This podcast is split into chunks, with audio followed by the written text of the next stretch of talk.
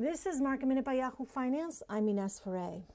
Amazon's Jeff Bezos is stepping down as CEO of the e commerce giant. Andy Jassy, the head of Amazon Web Services, will become the new CEO, and Jeff Bezos will stay on as executive chairman of the board. GameStop today is in the green after two days of severe losses.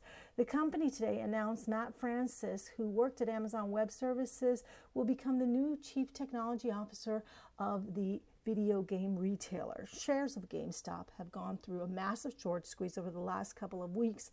The stock, though, declined on Monday more than 40%, and yesterday the stock was down about 60%. The trading app Robinhood has eased some restrictions over the last several days on users to looking to buy GameStop. And Spotify is under pressure after a mixed quarterly result. For more market minute news, head to yahoofinance.com.